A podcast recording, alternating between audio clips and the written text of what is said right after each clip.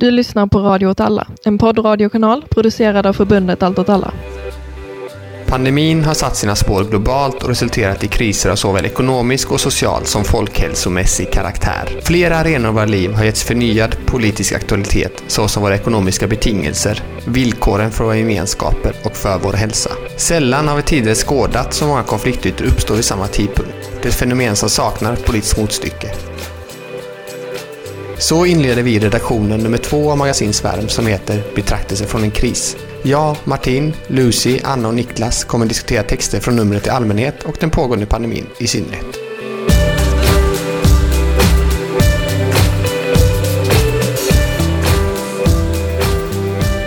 Idag ska vi prata om tidningen Svärm som ni alla tre, Anna, Lucy och Niklas har skrivit i. Och jag tänkte att vi kunde börja diskutera hemmet under pandemin. Och Anna, du skrev ju en text om hemmet och du tog upp eh, hemmets roll under pandemin som hade förändrats på något sätt. Kan du utveckla lite vad du menar med det? Um, jag har blivit intresserad av liksom, vilket roll hemmet kan ha politiskt under de här tiderna. Mycket för att jag har funderat på i vilket rum ska politik äga rum. Att jag, jag har hört många diskussioner om hur eh, på olika platser och eh, gatorna har blivit en plats där man kan inte göra politik längre. Och då har jag börjat fundera på hur kunde vi specifikt, men också generellt, vänstern, hitta andra platser som kunde bli en arena för politik. Och då blir det väldigt självklart för mig att det, den platsen måste vara hemmet. Det är där alla konflikter sätts nu på sitt spets. Först för att vi tvingas vara hemma hela tiden, men också för att våra levnadsförhållanden har blivit väldigt avgörande på hur vi har bemött pandemin. Jag ville liksom börja fundera på hur hemmet kan ha en lite annan roll också och inte bara bli en sån neutral, neutral plats som det verkligen inte är heller. Liksom. Men hur kan vi utnyttja faktumet att det inte är det längre? Det blir också väldigt viktigt hur, vad man har för levnadssituation. Vad man har för arbetssituation. Om den har blivit mer sammansmält med ens vardagsrutiner och svårt att lägga åt sidan. Eller om man bor ensam. Att det måste, det måste se väldigt olika ut. Jag skrev den här texten när jag var i Milano i nästan karantän. Det var inte helt, men då var det som att de här idéerna började liksom konkretiseras lite. Men jag undrar hur ni har upplevt er relation till hemmet i, i, i Sverige, liksom, där det har varit lite lugnare restriktioner. Jag tror det är väldigt olika, men eh, jag är tvingad att vara hemma ganska mycket, så då har ju rummet eh, inte blivit en plats eh, där jag, eller hemmet har blivit en plats där jag är ledig, utan det har blivit min arbetsplats Eh, i mångt och mycket. Så liksom mina dagar har blivit jättelånga arbetsdagar. Eh, vilket innebär att man har inte samma tidsuppfattning framförallt, tror jag. Alltså att man kan sitta och jobba lite när som helst på dygnet. Att det har runnit ut liksom den tiden. Så innan när man har gått från hemmet och kommit hem till hemmet så är man ändå klar med sin dag. Men nu tar liksom dagen aldrig slut. Jag eh, har ju bara jobbat hemma eh, lite grann. Några dagar i veckan. Men jag känner ändå typ att eh, hemmet, eller jag känner alltid att hemmet är lite av ett eh, fängelse. Eller att det är en aspekt som eh, alltid finns där. Men som jag tycker verkligen har förvärrats under pandemin. För alltså, jag tycker inte att jag har så att, eh, som Martin, att jobbet kommer hem med den. Men det är snarare som att alltså, det enda som finns är jobb. Eh, och sen kommer man hem och så är det, är det över, alltså det finns inget annat. Vilket gör att alltså, timmarna och dagarna smälter ihop. För mig brukade hemmet vara en så himla härlig plats att få komma hem till och få slappna av. Precis som ni beskriver, man lämnar, liksom, jag är ju student så jag lämnade plugget någon annanstans och kom hem och var ledig. Men att det nu är en plats jag bara vill ifrån hela tiden. För att den är så, den har blivit så intensiv. För att det inte finns någon väg bort från den om man är så beroende av den på ett helt nytt sätt. En annan rolig grej under pandemin är ju att också att hemmet har blivit eh, så mycket viktigare som Anna behandlar i sin text. Alltså att eh, jag har en kompis som jobbar som stenhuggare eh, eller stensättare och eh, de har aldrig haft så mycket att göra som nu för alla renoverar ju om sina hem som har råd med det. Alltså man byter typ alla stenar i hela huset och sådär. Mycket av äktenskap som håller på att räddas just nu genom hemmabyggeri på olika sätt. Så det är väl ett tecken på någonting att hemmet har liksom blivit en viktigare plats för människor än vad det var innan. Jag eh, hörde om, eh, nu har jag inte gjort min research och kollat upp det här ordentligt, men jag hörde om en undersökning som eh, tjejjourer hade gjort. Och då visar just på det att eh, alltså även om typ självmord och sånt så har, har eh, sänkts, eller varit lägre liksom det här året än tidigare år, tidigare år så har antalet liksom handledningssamtal gått från typ 3000 till 4000 hos tjej, tjejjourerna. Eh, och att det i mycket högre grad är eh, alltså att det beror på typ att föräldrarna mår dåligt. Så är det liksom, det är ungdomar som ringer då. Så det verkar ju vara en ganska stor grej. Mm, nej, det var ju så i början av pandemin så var ju alla kvinnojourerna så direkt när, när folk skulle vara hemma mer att de bara, vi behöver mer pengar för Eh, det kommer ske mer eh, kvinnomisshandlare i hemmet. Och det, det, det gör ju att vi återkommer lite här till texterna så att hemmet är ju inte en neutral plats. Alltså det, det är något annat. Så det är en plats som är så olik för olika typer av människor och vad man har för förutsättningar att använda sitt hem som ett slott. För det känns som att hela strategin att kunna vara hemmaisolerad bygger ju på att man bor bra, att man har möjlighet att sitta i ett rum och arbeta eller har möjlighet att stänga om sig och det är inte alla som har det direkt. Jag minns liksom precis i början av pandemin i våras att det var alltså ett, många kändisar typ på sociala medier som la ut bilder från sina lyx, lyxvillor och bara “Please stay home, it's important” och man bara ja det är ju väldigt lätt att stanna hemma när man bor sådär och har så mycket pengar. Men att det också finns något väldigt fint och det är det du skriver i texten också i slutet att bo alltså nära varandra, att man ser in till sina grannar, att man ser att det finns liv och rörelse i en stad. Att det känns som att många också väldigt gärna vill bo där det händer men också bo isolerat där det händer. Ensamt i en storstad istället för att faktiskt se livet runt omkring en. Och det tänker jag att man har fått se på ett helt annat sätt nu. Att man inte är ensam även om man kanske också känner sig väldigt ensam hemma. Men att det är så mycket liv bakom alla fönster. Ja, jag har funderat mycket på det för att jag, jag kände att jag behövde känna den här eh, kollektivet. Och då var det som att jag fick den här bilden av att eh, tänka på hur eh, det finns liksom människor ovanför mig och, nedanför och på andra sidan gatan. Och, och börja tänka på hur många människor är det egentligen i mitt kvarter.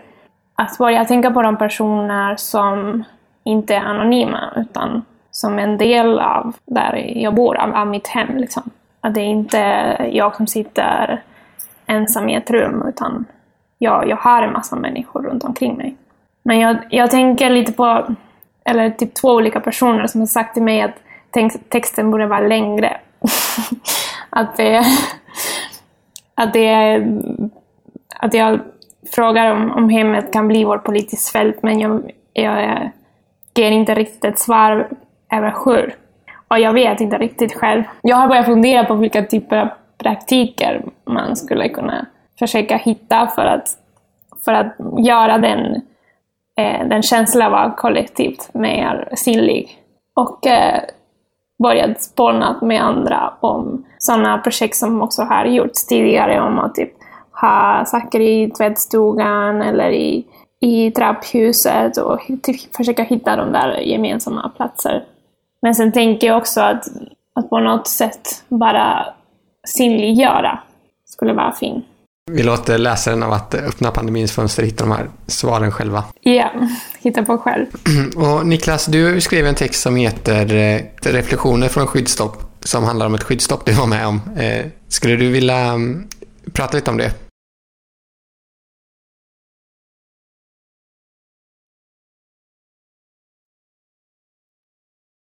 Eh, alltså jag är bibliotekarie då. Eh, eh, jag, jag, jag tänkte lite på typ det här med vad som är vår kärnverksamhet och kärnuppgift. För det är någonting som typ våra chefer och politikerna snackat om att vi ska gå tillbaka till att bara utföra våra kärnuppgifter. Men sen, sen när eh, Vision då utfärdade det här skyddsstoppet så i de diskussionerna och i de efterföljande diskussionerna så liksom blottades typ en, en konflikt emellan ledning och personal kring vad man uppfattade som eh, våra, alltså bibliotekariernas kärnuppgift. Eh, alltså att bibliotekarierna ser det som att vår kärnuppgift är typ att agera läsfrämjande och kultur, arbeta med kultur typ. Medan eh, cheferna har väl en, eller ledningen har väl en mer instrumentell syn. Tänk att vi jobbar med utbildning typ. Men det är väl, det är väl också ganska mycket typ en, bara en essätext om eh, intryck och sånt. Alltså jag tyckte det var intressant att, att läsa din text också från alltså, din perspektiv. För att alltså för mig har det varit en eh, positiv grej att biblioteken har en så bred eh, funktion i Sverige.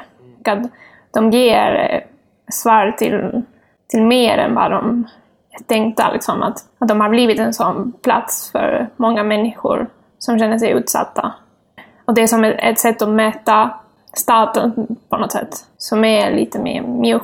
Men det var intressant att läsa och se också problem i det och eh, ja, det är egentligen inte er uppgift liksom. Ja, alltså det är, jag tycker det också är en grej som är svår att diskutera, för det är inte som att man har någonting emot typ att, att hjälpa folk med olika grejer, att skriva ut och sånt. Eh, utan det är snarare att det har skett, alltså att man märker mer och mer att det blir eh, systematiserat och att det ersätter våra andra uppgifter. Men, och, och det, men det känns som att det är liksom svårt att rulla tillbaka, för det är inte som att man vill ju inte heller säga att, alltså jag hjälper gärna, jag hjälper gärna någon typ att jag inte, skriva ut ett CV eller någonting, men jag vill ju inte göra det hela dagen. Alltså jag jobbar i ett utsatt område och man känner ju jättemycket för um, människorna som liksom behöver vår hjälp. Men det är ju inte vår hjälp de behöver. Det är liksom socialens hjälp. Eller Försäkringskassans som de inte får. Jag tänker att jag, eller det känns som att när jag skrev texten att jag försökte ehm, ja, men typ hitta sin plats i den eh, processen. Eller en väg ut liksom. Mm, för att det, det, känns som att det ganska snabbt leder in i typ större politiska trender.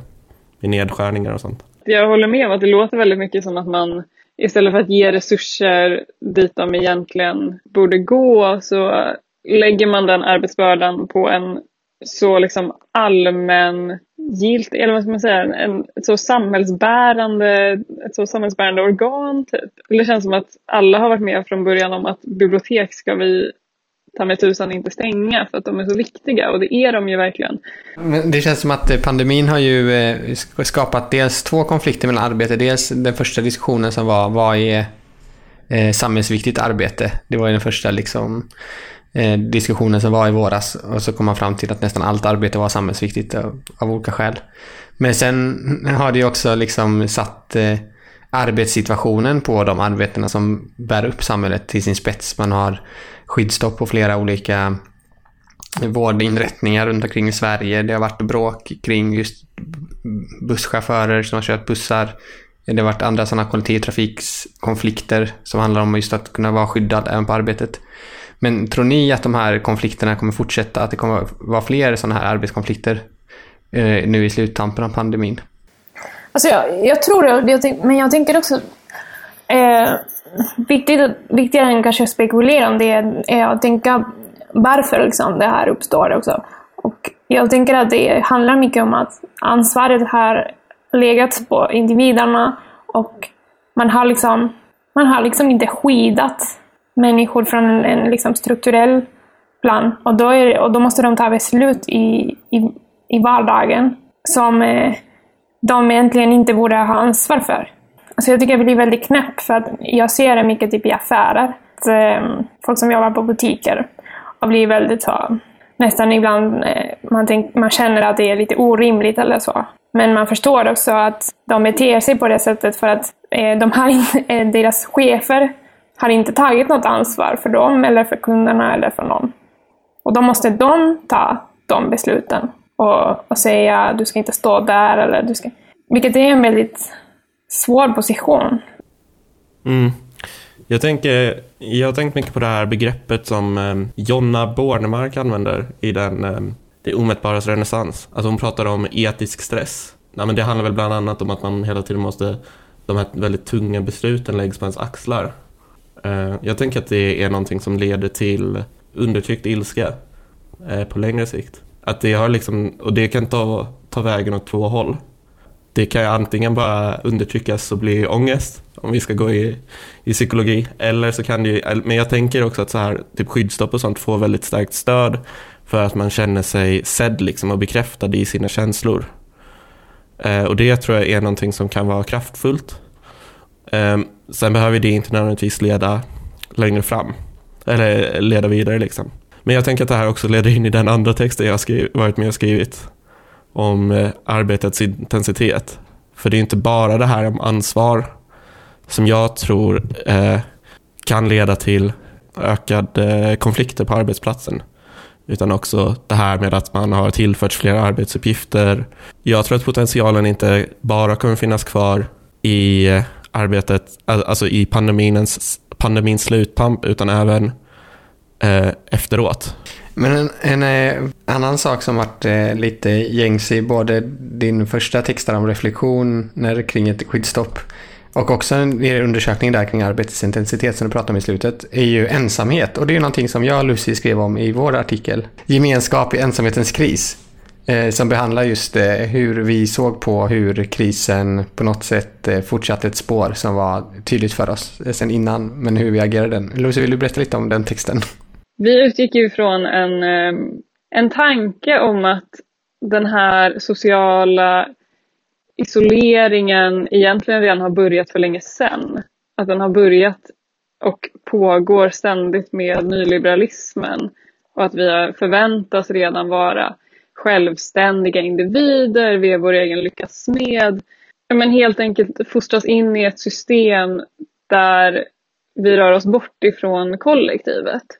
Och så har vi liksom en liten del i den här texten där vi pratar om eh, lite statistik och att den psykiska ohälsan hos unga har ökat men även ökat under den nyliberala eran och inte bara eh, efter pandemin.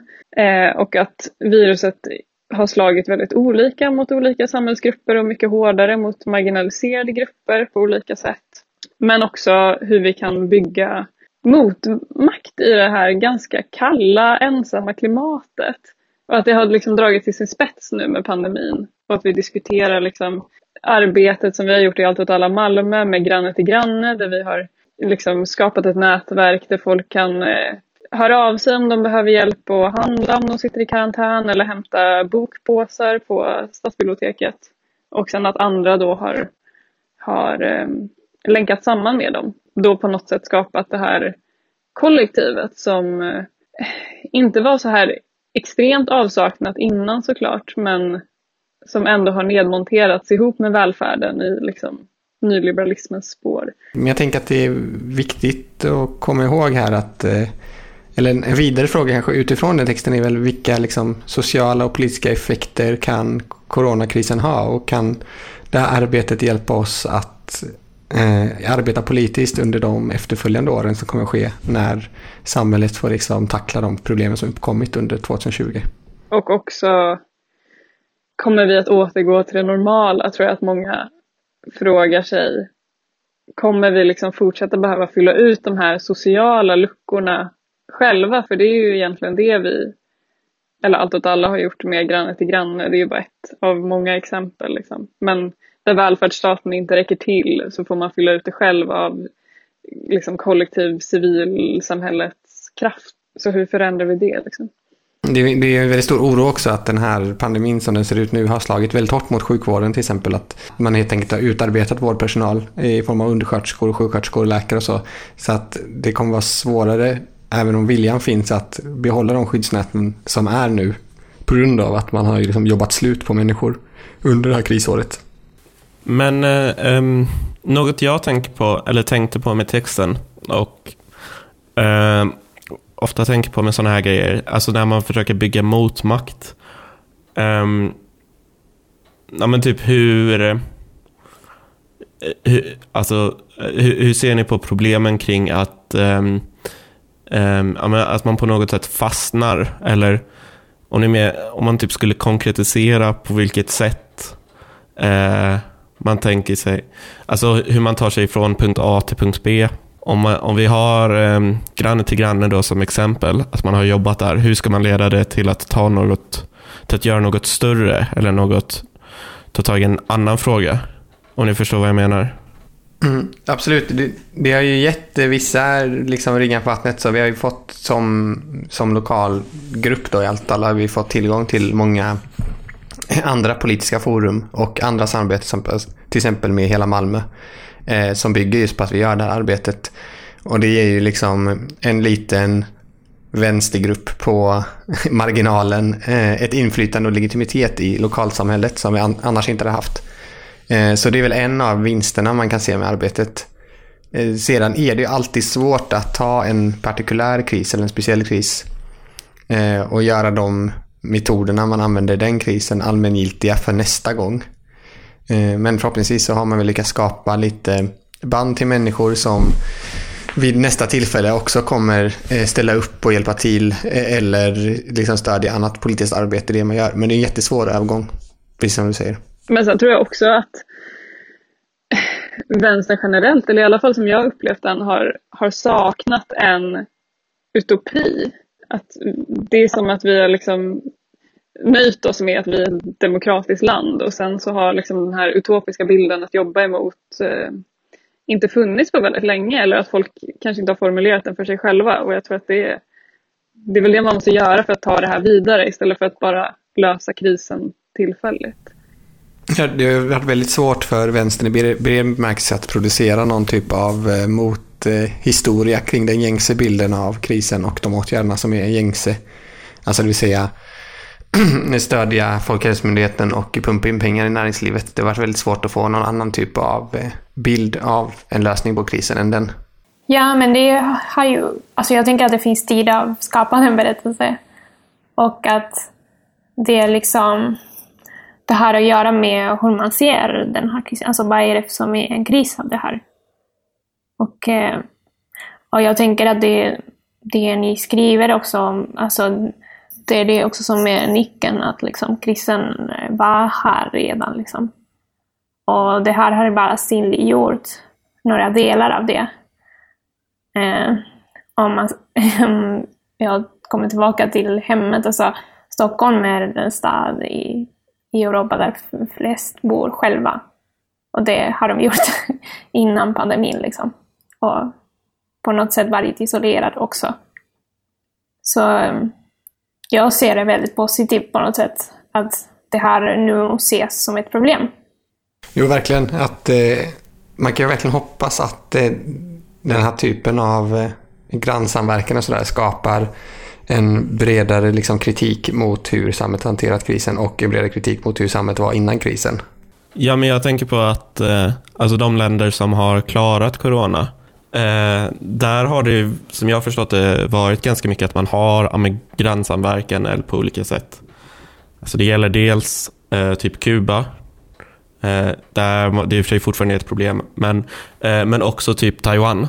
Eh, att man har haft ett eh, ja, men typ lokala alltså, kommittéer som kan eh, sköta sånt här som eh, vi har fått i uppgift att sköta själva då, helt enkelt. Alltså, och alla de här texterna är ju skrivna i vår externtidning som heter Svärm. Och jag tänkte innan vi avslutar att vi skulle snacka lite om hur det är, eller varför vi skriver den här tidningen. Så jag tänkte bara ställa en allmän fråga här. Varför tycker ni det är viktigt att skriva sådana här texter och vad fyller de för funktion?